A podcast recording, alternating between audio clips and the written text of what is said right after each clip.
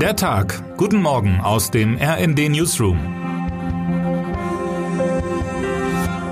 Es ist Donnerstag, der 25. Mai. Kennen Sie die Arolsen Archives? Bei der Institution handelt es sich um das größte NS-Dokumentationszentrum weltweit. Es ist offizieller Teil des UNESCO-Weltdokumentenerbes.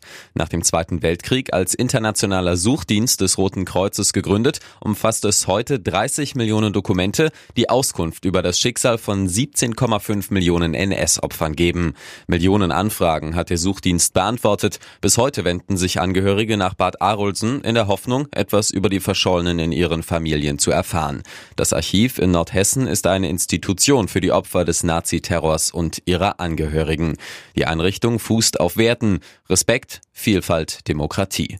Die RND-Reporter Thoralf Kleven und Thorsten Fuchs haben sich ausgiebig mit dem Innenleben dieser von elf Nationen finanzierten und gesteuerten Institution befasst und sind auf unerhörte Zustände gestoßen, die nach allem, was man weiß, mit diesen Werten nicht in Einklang stehen. Mitarbeiter berichten von einem Klima der Angst, von Mobbing, Sexismus und Zermürbung. Die Vorwürfe richten sich insbesondere gegen zwei Personen, das jetzige Direktorium, die Französin Floriane Azoulay, seit 2016 an der Spitze der Arolsen Archives und ihr Stellvertreter, der deutsche Steffen Baumheier. Interne Spitznamen, die Sonnenkönigin und ihr Bluthund.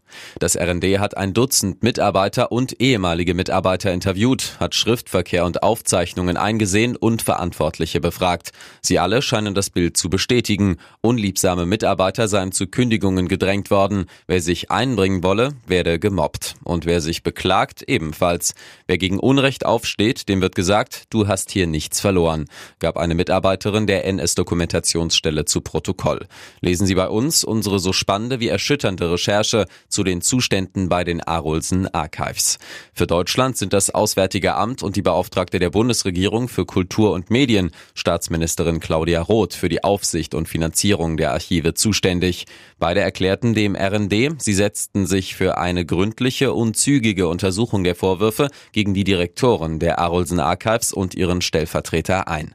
Ein Sprecher Roths teilte dem Redaktionsnetzwerk Deutschland auf Anfrage mit, dass sich die Beauftragte und das aus Vertretern von elf Staaten bestehende Aufsichtsgremium von Arolsen Archives, der internationale Ausschuss, schnell einig gewesen sein, eine Kanzlei mit einer objektiven, ergebnisoffenen Untersuchung eines möglichen Fehlverhaltens der Direktoren zu mandatieren.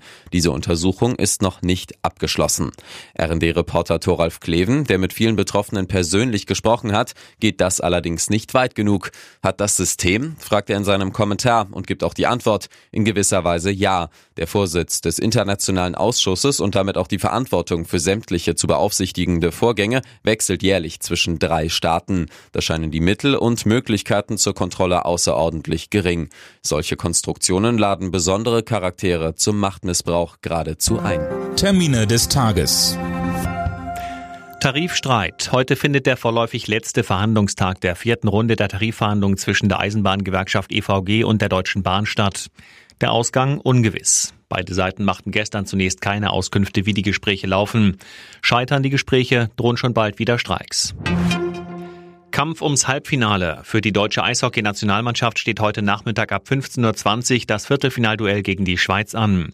Erneut gegen die Schweiz. Das ewige Duell.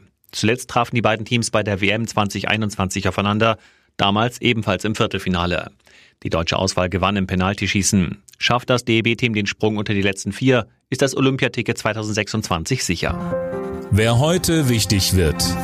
Sie war die Personifizierung der Rocklegende. Tina Turner wurde mit Hits wie What's Love Got to Do with It zum Weltstar. Nun ist die Sängerin nach langer Krankheit im Alter von 83 Jahren gestorben. Die Welt trauert um Tina Turner, die Sängerin aus Nutbush, Tennessee, die in den 80er Jahren spät zum Superstar aufstieg. Da hatte sie indes bereits eine Karriere mit der Band ihres gewalttätigen Ehemanns Ike hinter sich. Turners Songs bleiben ebenso in Erinnerung wie ihre Fähigkeit, jedes Konzert so zu zelebrieren, als sei es ihr letztes und bestes. Einen Nachruf gibt es bei uns von Matthias Halbig.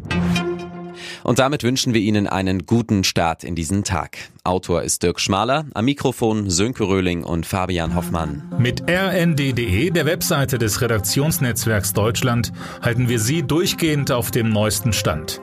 Alle Artikel aus diesem Newsletter finden Sie immer auf rnd.de slash der Tag.